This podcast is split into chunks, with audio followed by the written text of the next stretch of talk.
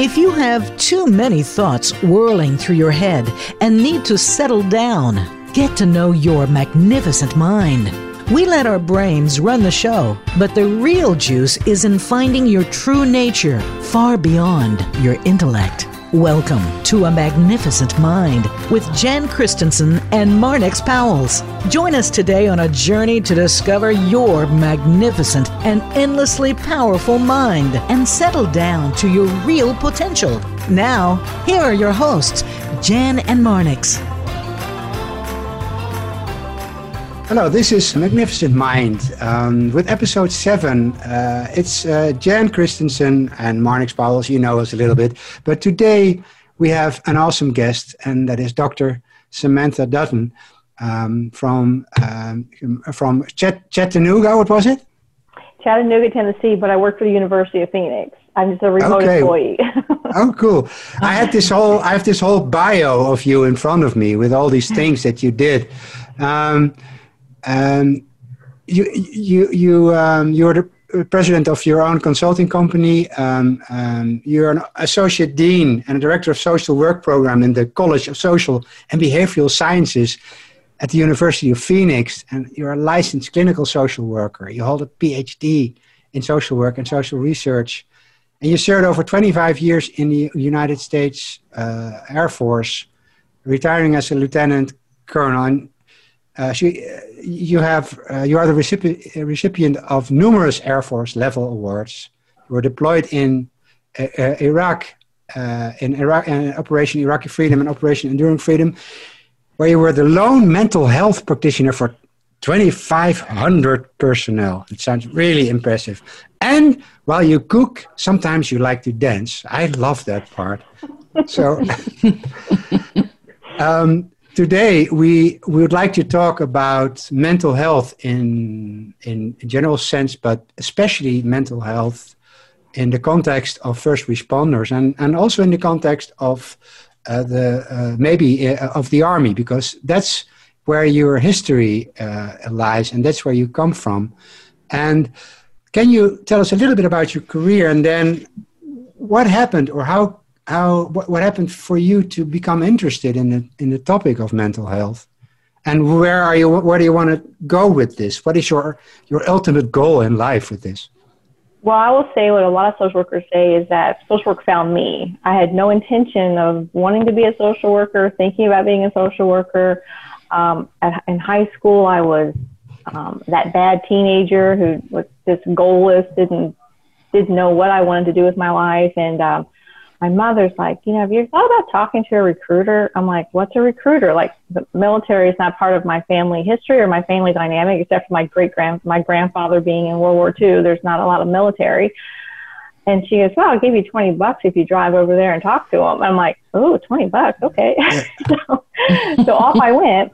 And um, after high school, I left for the Air Force and enlisted, and I was a flight line mechanic for three or four years doing that and until I could get the full benefit of the GI Bill. And by this time, I already had um, uh, two children um, with my first husband. And so we're, I was already working in that non traditional, and then I was a military spouse for about five minutes. And then, then I went back, you know, then I came back and I do, did reserve time through the Navy um, during Desert Storm, and then uh, did my bachelor's and master's degree on my GI Bill, and um, came back to the military, back to the Air Force, and served the rest of my time through the Air Force um, as a social worker, and um, and then selected about the ten or about the 10 or 15 year mark of the Air Force picked a social worker to do a PhD program. And so the Air Force sent me to Portland State University in Oregon to do a PhD program, which was a blessing because I had to, there's no that was my job just to go to school. So that was amazing. Um, from there, I, you know, I served in numerous assignments and, and then retired about six, almost about six years ago now. So I've been um, civilianized for about six years. But during that whole time, I, I was never, you know, I went from high school to the military. I've never been a civilian for the last six years, like I'm not an adult civilian. So it's been um, quite a ride because it's very different. Um, so I, my own my own mental health has struggled at times because I the world the civilian world is so different from the military world, and um, not good or bad, just different, and just learn Yeah. to navigate through that. No different than someone who hasn't had any interaction with the military. It can be overwhelming sometimes because you you think a certain way and nobody else thinks that way, and you're and you're trying to navigate the system. So, um, so my, but you know, working with the mil- the military has um, been a joy and been a sadness, and um, I've seen, heard, experienced great joy and great sadness there. And um, so my heart is always with them, no matter what job I take as a civilian and move forward. And working for the University of Phoenix has been um, another blessing because they have a social stance with this mental health and getting getting the word out, ending the stigma, not just for first responders, but in general. So I'm like, sign me up. I'll wherever you need me to be. I'm I'm, I'm talking. So happy to be Yeah. here and happy to have this discussion with, with you guys and and pushing and pushing the conversation because it needs so it's not me then who. So I'm Yeah. ready. Yeah, yeah.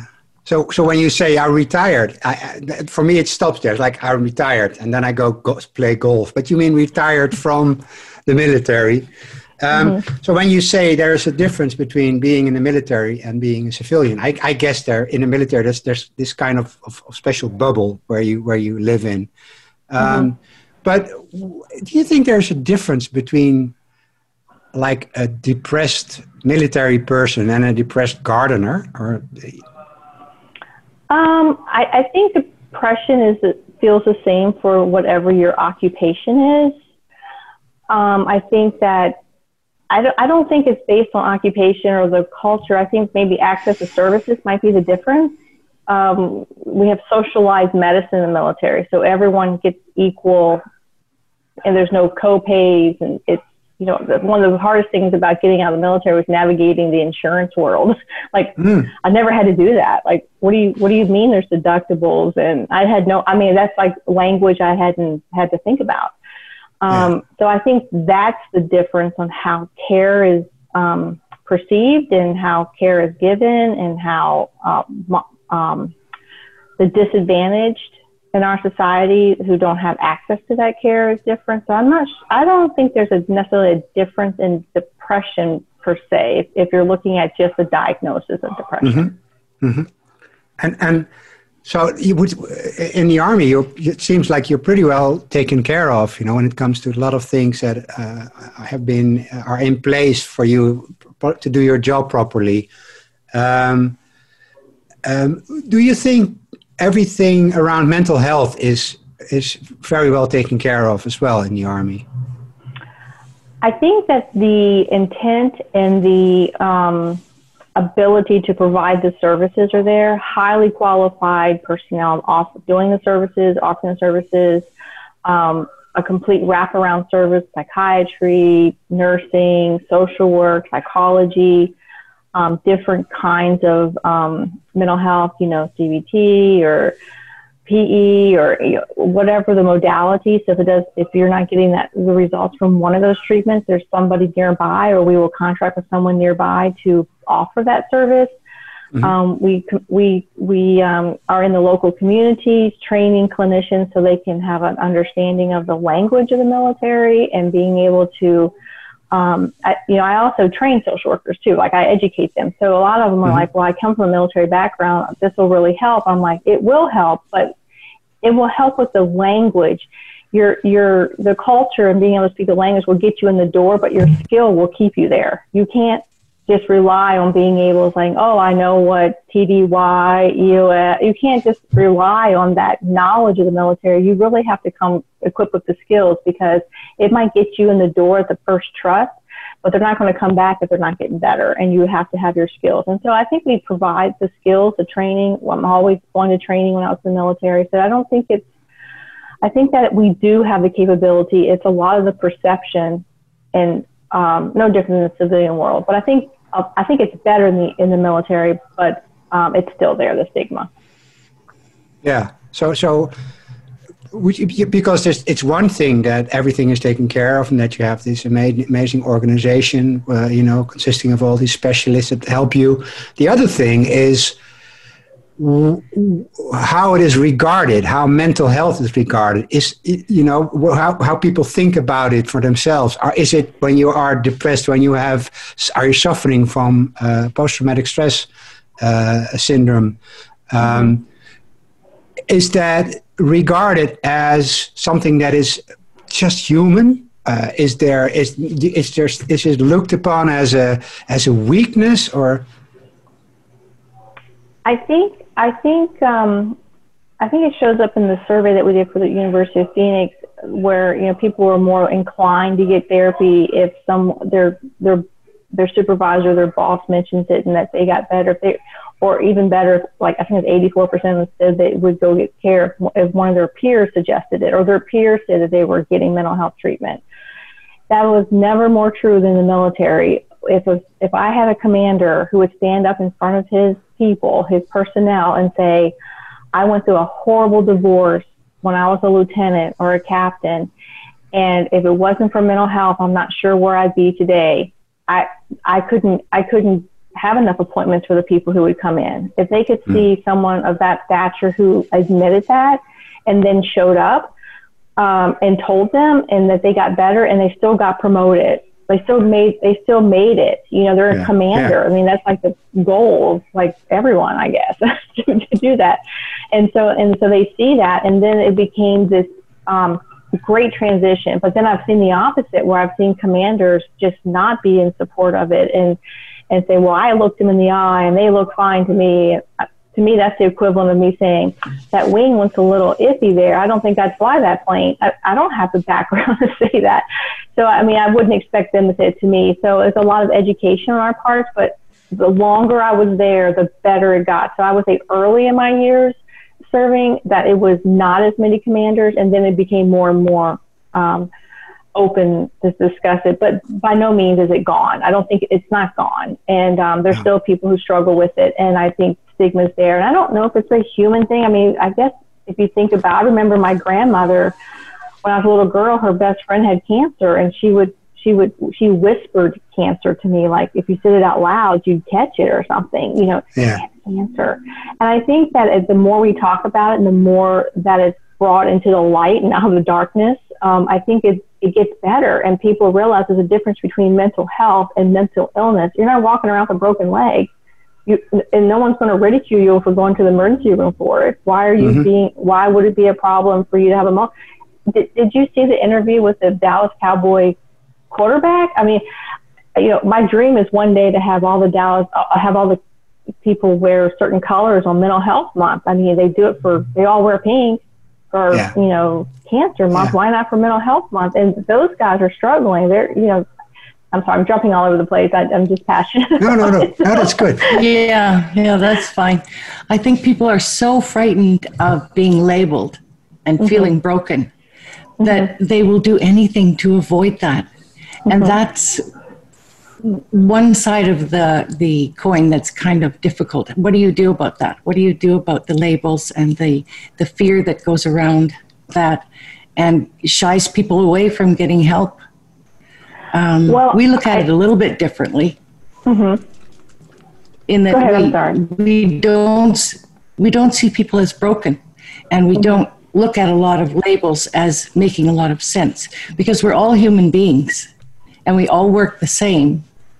And if you if you reduce it down to something very simple, uh, thought, thought creates our reality. Mm-hmm. And and if we if we have thoughts that make us very frightened inside, then that can make us feel very sick. Um, it's a little bit of a different angle uh, of looking at psychology from, but it's one that makes a lot of sense to us. And I don't know if you're open to hearing a little bit about that, but we'd sure be happy to talk a little bit about that. I'm, I'm happy to hear about anything that would make it better, whatever that looks like, because I think everybody's a little, everyone's a little different on how they receive messages. So if the message that you guys are giving helps one person, then why wouldn't I advocate for that or I just I just think that there's multiple ways to help people just like there's different kinds of doctors, different kinds of religions and people yes. are just they just do that's it's whatever's best for the person and social work is like you meet the client where they are you leave your stuff mm-hmm. behind you meet them where they are and so i'm a firm believer in that so i'm open to hearing um, whatever makes it better. Yeah, well, Jen, you open it up, this kind of worm, so uh, take it away, babe.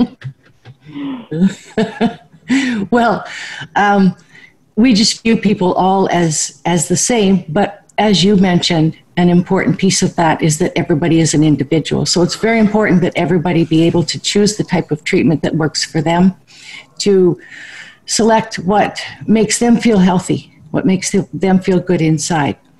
But one one truth is that we all have the ability to tap into a, a perfectly healthy psychological state inside of us, which is kind of a new thought for people because when we're feeling sick and, and we're feeling like we must be broken, how can you think there's a healthy state inside? But there is. And tapping into it is as simple as getting quiet in your head which is a little bit hard for people sometimes too because there's so much chatter going on in our heads. Mm-hmm. and that's the thing that leads us to the difficulty and leads us to feeling sick and feeling alone and feeling broken is all that internal chatter. So in mainstream psychology they think of it this way. They think of things happening on the outside world or in the outside world that cause us to feel a certain way and then we behave in a certain way so things happen on the outside, and then we react to that with behaviors. And that's what mental illness is. From what I understand, that's how mainstream psychology looks at it. And I do have a BA in psychology, so I know a little about it. I, um, I always felt that there was a little something missing, a little something that maybe needed to be tweaked in order to allow people to feel healthy. So when I came across this understanding, it made a lot of sense to me. And what it is is that instead of looking to the outside, you look to the inside. We have a thought, and usually we attach an emotion to that, mm-hmm. and then there's a behavior that follows that. So mm-hmm. it's a mm-hmm. complete turnaround of how we look at things.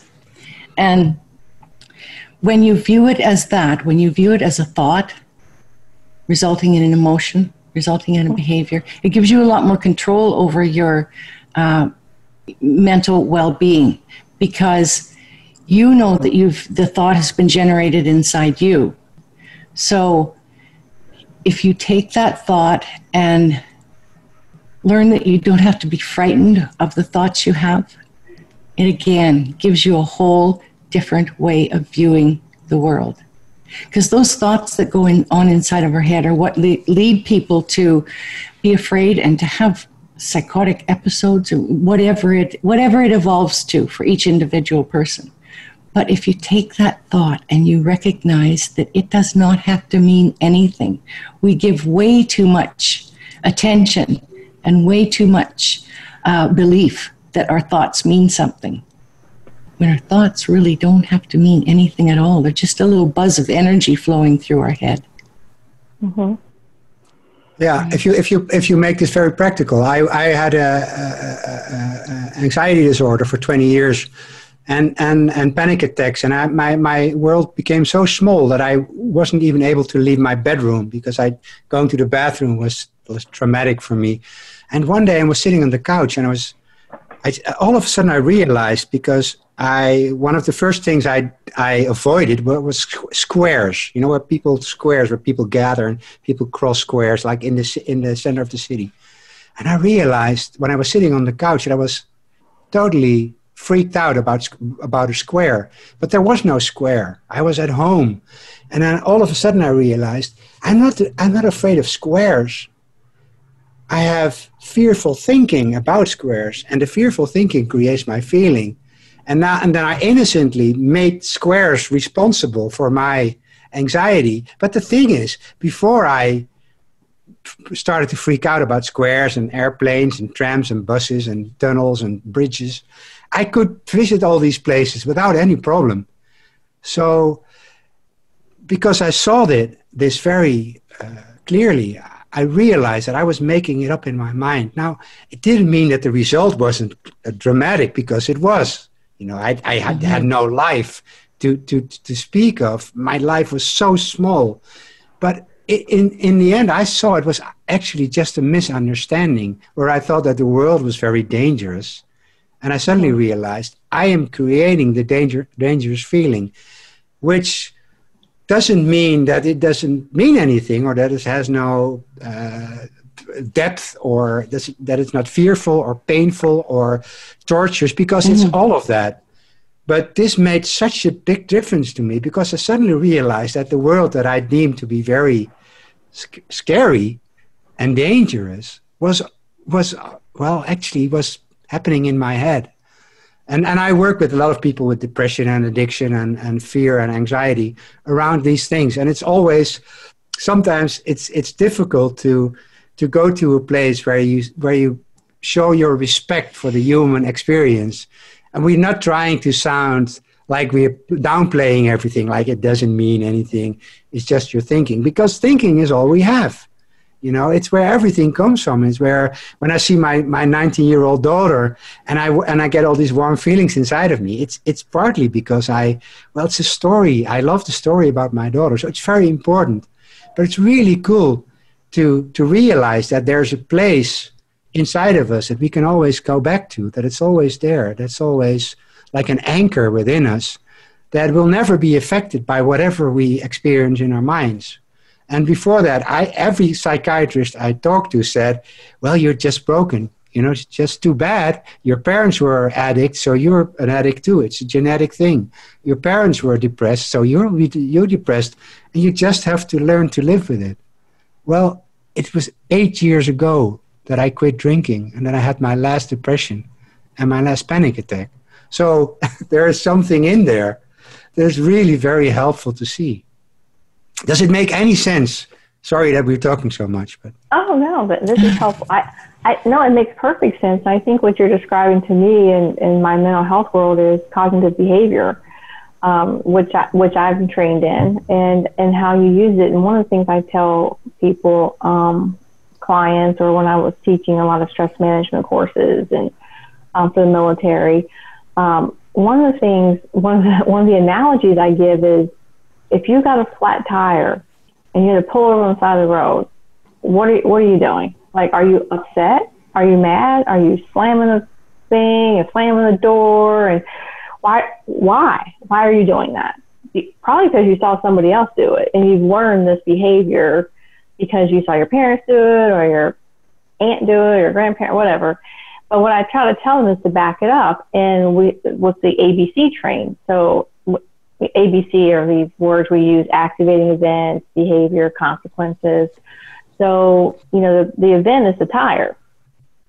The, um, you're, you're, so you get on a train at A stop with the tire and you go straight through B you don't even pass go, right? You go straight past B to C, and the consequence of the flat tire is somehow linked in your brain to anger, or frustration, or rage, or whatever you witnessed in the past. But really, it's that thought that happened at where you should have got off at B. It's where the mm thought happened. And we're so used to just attaching it to certain events, that thought to certain events, that we just don't stop at B that we just think that there's only A and C. Mm-hmm. And so I try to get people to back it up and find out why they're so mad about the tire. You know, is it something they saw? Is it because they're late for a meeting? Or, you know, what's the reason? And could you change the thought? What could you do to change the thought? And the thought could be, you know, this will, this will, I don't have to go to the gym tonight because I get to change a flat tire. You mm-hmm. know, like how can you turn the thought and turn that event into something more positive?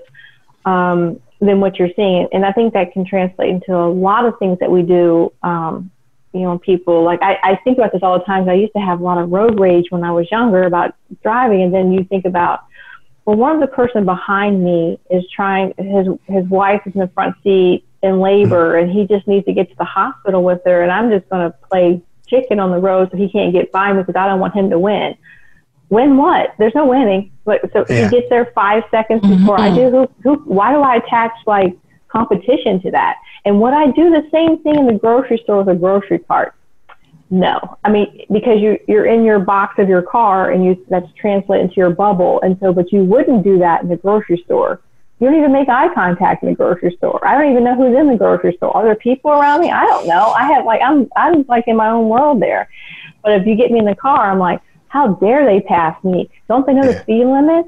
Are they trying to meet their maker? I don't want to meet my maker. Maybe they want to meet their maker. You know, so all these thoughts were like going through my head. So even now, I have I talk myself through it. Like, why am I mad at him? I don't. What do I care if he gets in front of me? Does it matter? I'm going to get there two seconds later. I, it doesn't. It doesn't yeah. matter. It doesn't matter why I'm so upset about it. Why am I upset about it? There is no reason.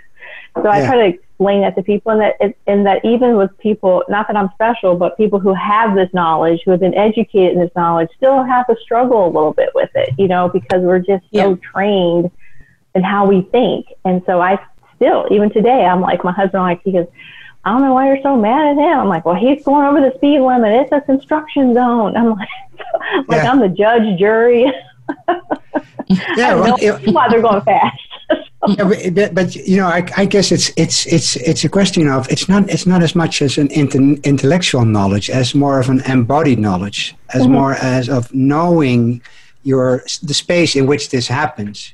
You know, you can know everything. You can know that smoking is bad. Most smokers right. do, but they right. still smoke. So knowledge has this limit of where, where it's helpful for you, and then then awareness comes in, in into play being aware of what happens inside of you. And let's talk about that in the. oh, I feel so professional. Let's talk about that in the second half of. Uh, of the of this episode because we are uh, reaching the break. I'll we'll see you uh, later.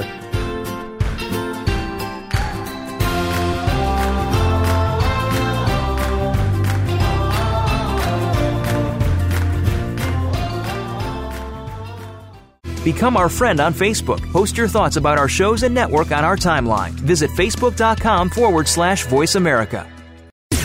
Voice America programs are now available on your favorite connected device, including Amazon, Alexa, and Google Home. Through streams with Apple Podcasts, TuneIn, and iHeartRadio, listening to your favorite show is as easy as saying the show name followed by the word podcast. Hey, Alexa play Finding Your Frequency podcast. If that doesn't work, try adding on TuneIn or on iHeartRadio or on Apple Podcasts.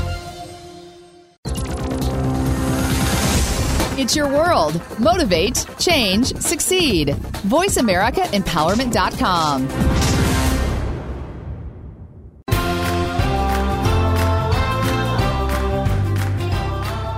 This is a magnificent mind. To reach Jan Christensen, Marnix Pauwels, or their guest today, please call in to 1 888 346 9141. That's 1 888 346 9141. Or send an email to in search of a peaceful mind at gmail.com. Now, back to a magnificent mind. Hello, everybody, and welcome back to uh, the second part of uh, A Magnificent Mind, um, uh, episode seven. We're talking to Samantha, Dr. Samantha Dutton. We can call her Samantha or even Sam. And the cool thing is, when you leave, you know, you, when you skip a, a couple of words, everything becomes so much more intimate, and there's so much distance in labeling and titles and you know, oh, I, I went to this university and this thing. And, mm, you know, when it comes to mental health, you can't outstudy your pain. You can never, you know, you can never become larger than your mourning, than your sadness, than your, um, the things we experience as human beings. And it seems to me that we expect people in the army or first responders to be uh, able to transcend our humanness. So, wh- what do you think? Uh, do you hear anything in that, uh, Samantha? I, I, think I think that's um, a good way of point of, of, of picturing that is that we expect these heroes to be everything like we're watching a Marvel movie or something. You know, if we expect these things, and and then when they don't, then our first. I'm speaking general, not me personally, but in general, like what do you mean that they have depression? But then the next thought for me is, why don't they all have depression? Because they're seeing stuff all the time worse than me. They, they should they should be like number one in line for anxiety, depression, or what, or grief, or you know whatever they have going on. They're they're seeing some horrific things and giving up their family. They're on 24-hour shifts, or six months in the desert, or you know doing things that I don't do anymore. I you know I get out of bed and walk over to my desk and turn it on, you know, turn on my computer and do my day. I don't have to put on special gear, and I don't have to go have people shoot at me and so why wouldn't they have these things and why is it wrong if they do because to me they should like you know what i mean like the, my first thing is like, why Mhm. don't they Yeah, well, they deserve. The, yeah, why the- do the- some? Yeah, Yeah, why do some people experience such terrible pain and other people go through the same thing and they don't seem to be nearly as phased by it as, as other people are? That's an interesting perspective to look at it from, isn't it? It is, and I think that it, the, in the years that I've served in the military and, and spoke to people, it could be the first time they were on deployment, they come back and they're significantly impacted, or it could be the tenth time, mm-hmm. or the fifth time, mm-hmm. or the second time. I I can't predict, although there has been some studies about predicting that if you already have a history of mental illness, like and I, when I say mental illness, I mean like you have a history of depression or anxiety, something like that, then you're more likely to have PTSD or more likely to have come back with some issues from these kinds of traumatic events like war or you know a child dying in a house fire or you know something like that. You're more likely to have that happen. Um, but if you don't have a history of that, then it's really hard to kind of predict what's going to happen. What's going to happen to people. And so in the military, we just assume that it's going to happen to everyone, um, and not in a bad way. Like we don't. I think this, the general public thinks that everyone has PTSD who's ever served in the military. Not the case. A very small, very small percentage of people who've ever served in the military have PTSD. And the, I think one of the issues with that too is that the, the media highlights that. So then it becomes like, well, everyone in the military has PTSD. Uh, not true. A very small percentage, and um, and very treatable. So the reason the military does what it does um, is that we don't want them to have PTSD. You can't have a diagnosis of PTSD until six months after onset of symptoms. So you have a time span there to act and do something with that, and so we do. Um, it's only as good as the person wants to receive it, though. So if you don't tell me the truth, I'm not a, I don't have a crystal ball. If you don't tell me what's really happening and you and you and you neglect some of the symptoms or you neglect telling me you're having a hard time, then I can't just pull out my crystal ball and say you're lying to me and you're coming to counseling. You know, I I can't do that. So it's mm-hmm. really a mm-hmm. two way street um, with the people with people I'm sitting across from. You know, I'm I'm here to help you, but I can only help you if you show me your broken leg. I can only mm-hmm. I need to see it and see how bad it is. Do you need surgery? Do you just need, you know, cast? What what do you need? What what kind of pain medication might you need for that? Is it you know a compound? Is it just a twisted ankle? I, I don't know until I can see it. And if you don't show me, then I don't know, and then I can't give you or help you um, get it get the leg feeling better. Does that make sense? Like so I try Yeah, to totally. equate it. If, if I think about Yeah. it like a physical ailment, like if your leg hurts, I don't know why it hurts until you show me your leg. And so until you, sh- I can see you limping around. I see it, but mm-hmm. I don't know why you're limping. Or you're limping, I don't know why. Until you show me the leg or let me talk to you about it, then I don't know why you're limping. And then it might just be a mm-hmm. twisted ankle and just put it up for a couple of days and you're better. Or it might be a compound fracture and you might need surgery and you might need blood transfusions and pain medications and pins. I don't, I don't know until you show me. Yeah.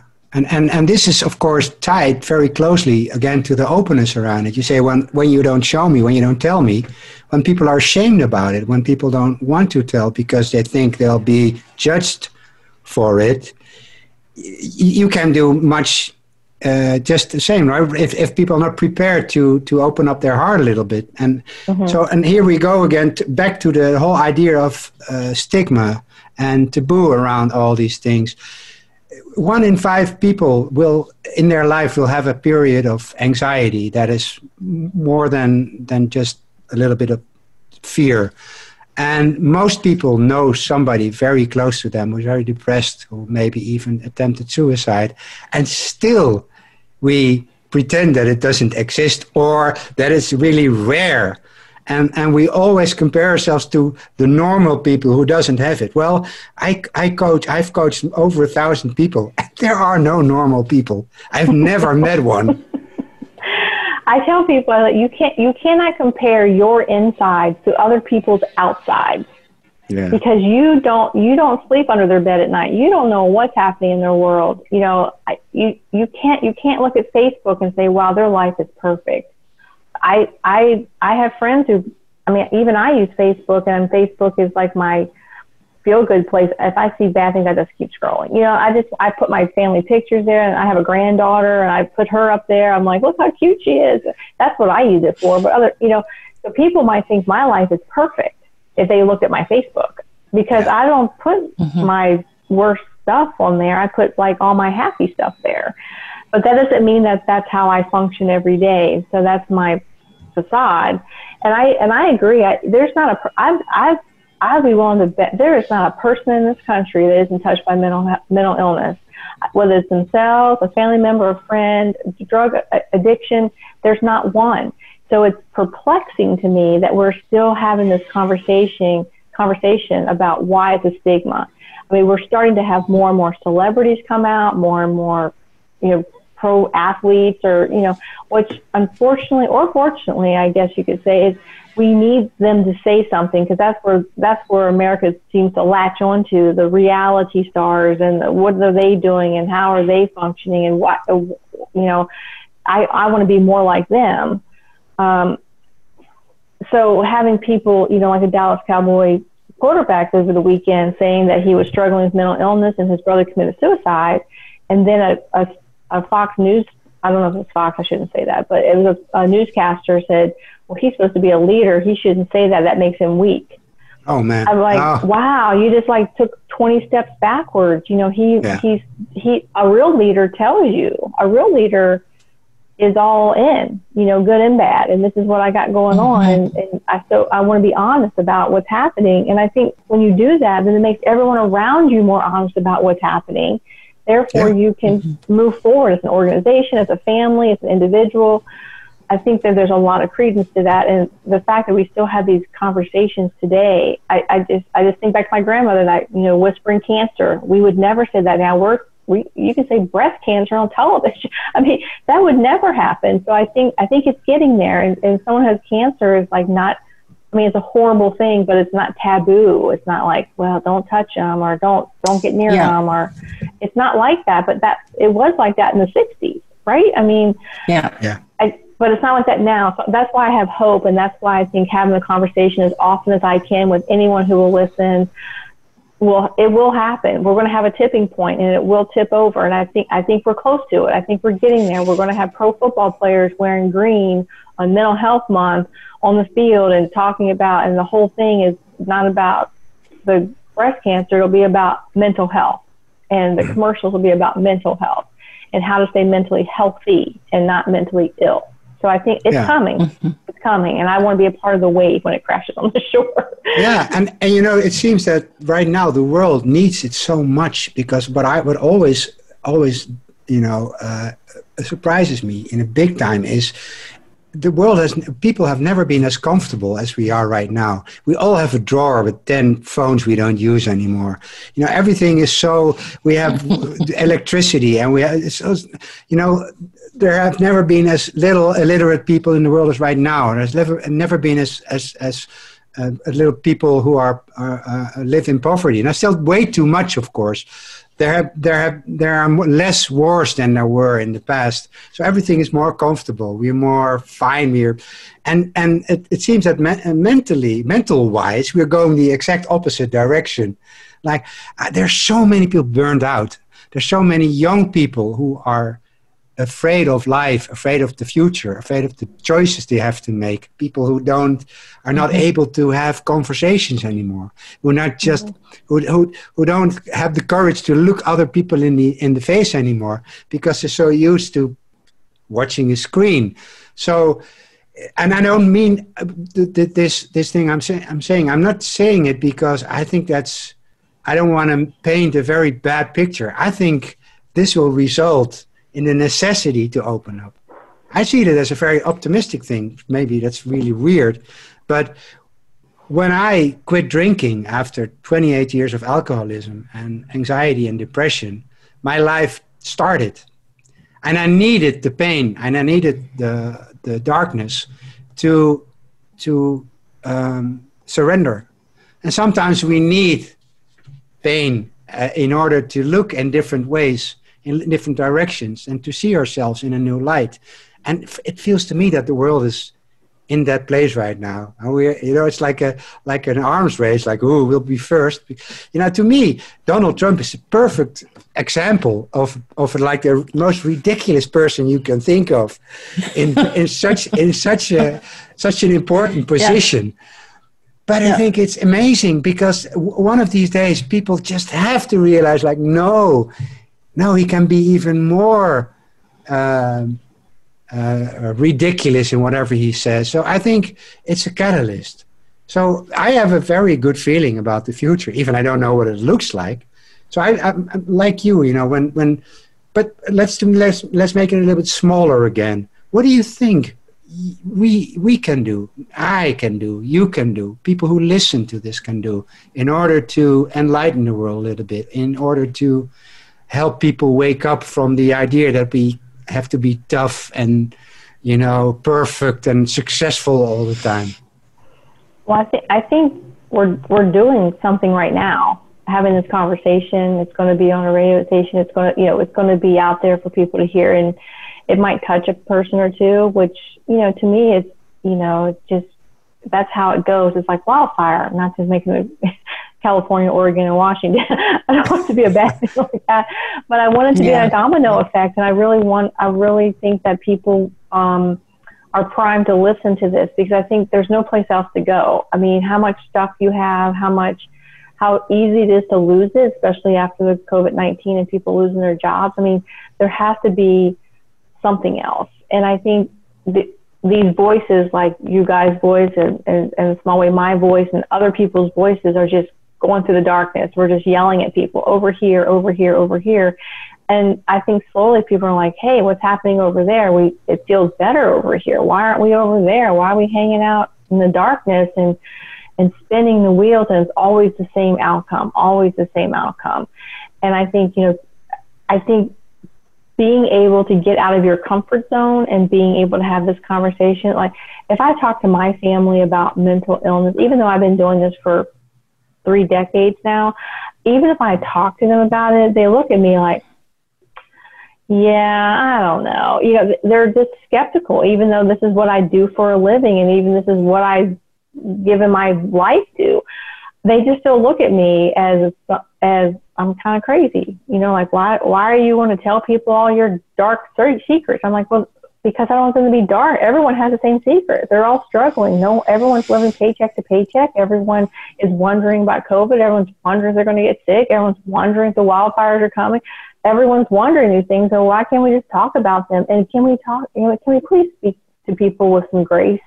You know, like some respect and to hold hold differences as not I hate you differences. Just because I think different doesn't mean it's wrong. It's just different.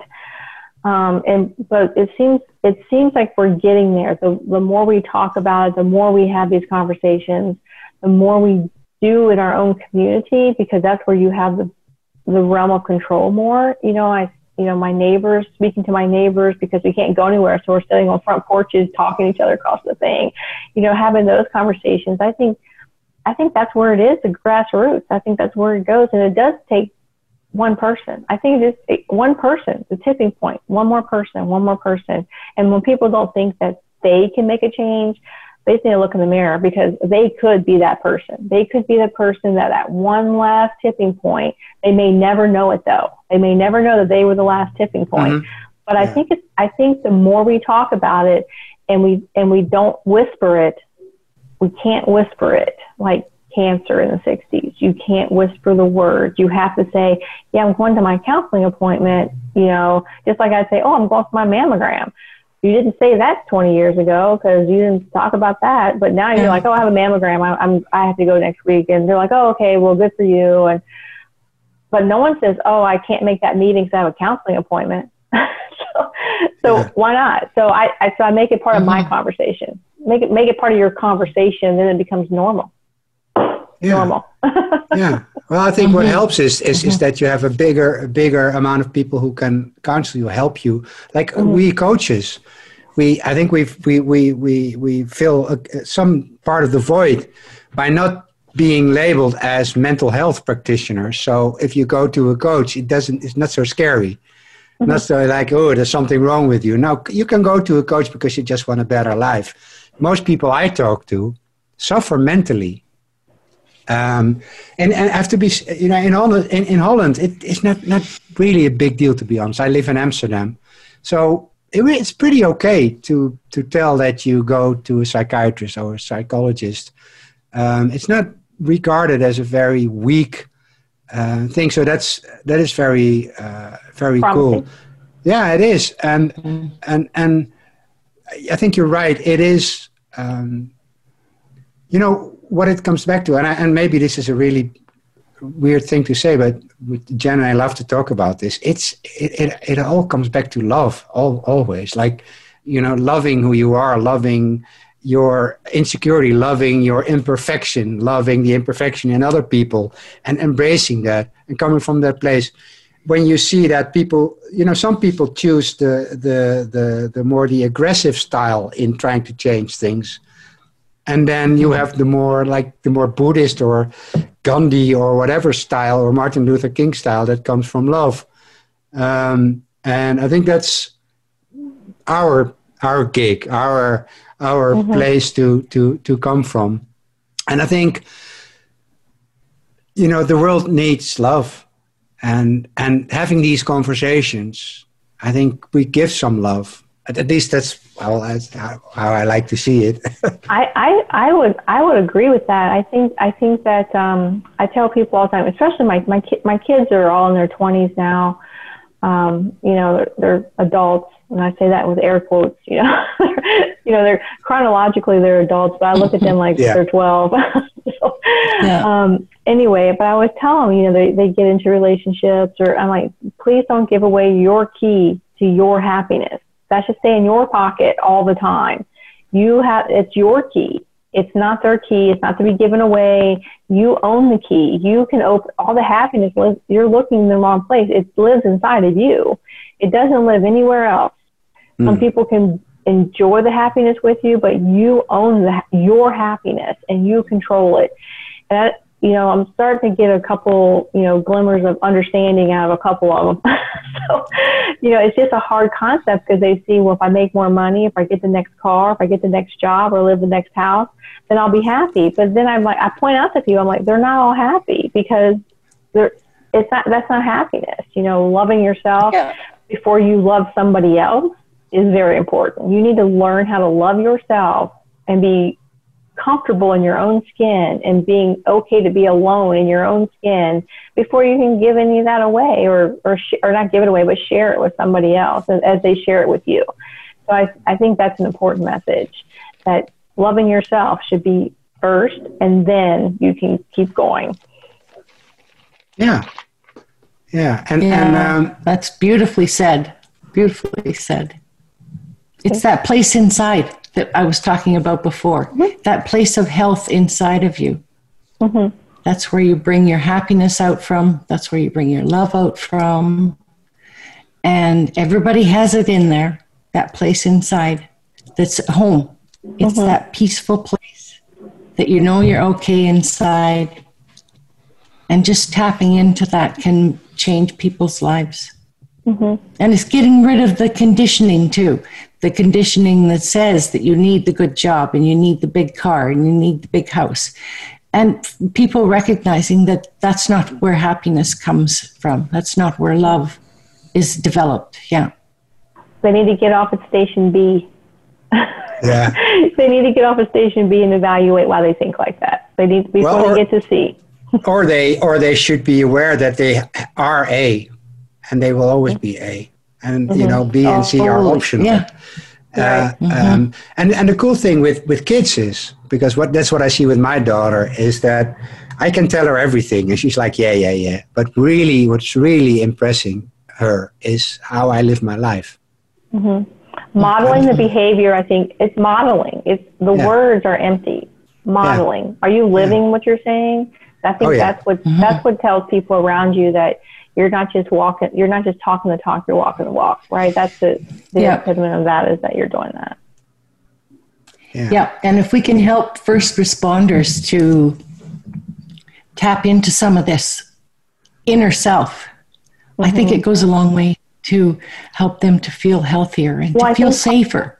Yeah, well, I think part of the, that survey we did, where they, you know, if 83 percent of the first responders said that they, if their peer were getting help, they get help too, or they were, or that they were encouraged to get help, they would get help. 83 percent would said they would do it. Mm-hmm. So, I mean, that says volumes. And and and, Yeah. and what are they saying? They're saying they they they don't want to get it because they're afraid their job will be impacted. Yeah. Yeah. So, So- so yes, uh, there, there should be some guarantee that it's not that, that their job is not at stake, right? They should be able to feel safe Yeah. when they op- when they open up. I would say Mm-hmm. that there's there's definitely jobs in the military that are less likely to come to mental health because if you even by walking into my office, you couldn't do your job for a period of time until I said you could. No matter, I'd have to make an Mm-hmm. Yeah, evaluation and make no that decision. what. And so it's very scary, but it goes back to my analogy of the hurt leg, or if you just have a, the allergies, an allergy cough, or a cough, or COVID. I mean, I don't know until you show up. And so they're self-diagnosing or they're self-soothing, which is alcohol, maybe alcohol, maybe other things, spending too much, you know, having extramarital affairs, whatever it is to make them feel better. That's what they're doing instead of coming and sitting in my office because they are so um, trained to do that that job in the military that they can't imagine their life without it, and that if they admit that they're wrong or admit that there's a problem, then they won't be seen fit for duty, and then there's a whole thing that could ha- that could happen. Yeah. But my experience is that when people do come, I rarely did people have to really be out of that position for very long. If they come early enough, it's I, it's easier to quote unquote fix, right? It's easier. It's like taking an antibiotic or not taking an antibiotic, kind of thing. And so I can help you, but you can't just keep taking cough syrup. Mm-hmm. But but as as long as you have the risk of being fired because of Mm-hmm. opening up around your mental health, I can imagine that people are scared to do so. So Well, they do have a program. It's called um, MFLAG, Military Family Life Court. I'm trying to think of. It's been a while. Military Family Life Coordinators, and those are um, licensed either psychologists, social workers, you know, LPCs um, that are in the communities and that military members and their families can go seek help with, and there's no record. So there's no, I'm calling to tell your boss. It's completely anonymous. Now they still have to uphold uphold the things of you know if you say that you're going to hurt yourself or someone else they're going to or child abuse or anything like that all the regular stuff goes along with it but there's no phone call to your commander you know hmm. so I think that those services are needed because then they feel comfortable you know it and I, it doesn't hurt my feelings. It doesn't hurt my feelings if they come to me or somebody else. Are they getting better? I don't I, I don't care. I mean, I care about them. I don't care where they get it from. So as long as they're getting better, I think that's the most important thing. And then, of course, we have you know this this alliance with Give an Hour, which is helping people, um, uh, um, the community, including first responders, where they get free care, where there's no no one's going to know. No one tells. It's not part of their EAP or their insurance program or any of those things. So Okay. Well, th- uh, thanks. That's that's really good to know that these things are in place. Um, we are at the end of the show. Um, unfortunately, we are at the end of our 26 minutes. As, uh, you know, as a matter of fact, we are over our 26 minutes. Um, so this is for the official part. Thanks, Samantha, for showing up and uh, talking about this really, really, really important topic with us.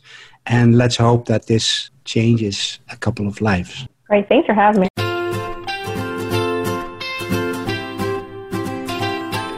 Thank you for listening to A Magnificent Mind. Be sure to tune in again next Wednesday at 10 a.m. Pacific Time and 1 p.m. Eastern Time on the Voice America Empowerment Channel.